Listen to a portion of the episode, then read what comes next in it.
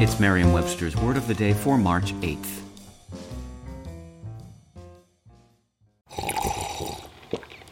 That's not just the sound of that first sip of Morning Joe. It's the sound of someone shopping for a car on Carvana from the comfort of home. That's a good blend. It's time to take it easy, like answering some easy questions to get pre qualified for a car in minutes.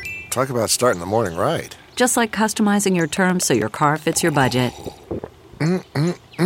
Visit Carvana.com or download the app to experience car shopping the way it should be convenient, comfortable. Ah. Today's word is chapfallen, spelled C H A P F A L L E N, spelled as one word. Chapfallen is an adjective that means having the lower jaw hanging loosely or cast down in spirit, depressed. Here's the word used in a sentence from Adventures of Captain Bonneville by Washington Irving.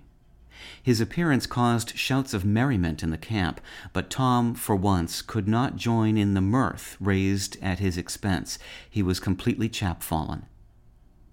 A variant spelling of the adjective chapfallen is chopfallen with an O, a spelling that may help us to better understand this somewhat unusual word.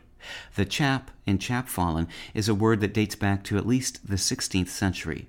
It refers to the fleshy covering of the jaw or to the jaw itself and is often used in the plural, as in the wolf licked his chaps.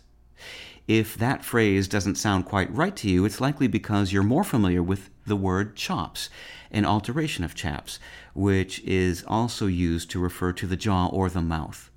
Fallen is the past participle of the word fall. Thus, to be chapfallen or chopfallen is literally to have one's jaw in a fallen or lower position, which is a physical sign of dejection. With your word of the day, I'm Peter Sokolowski. Visit Merriam-Webster.com today for definitions, wordplay, and trending word lookups.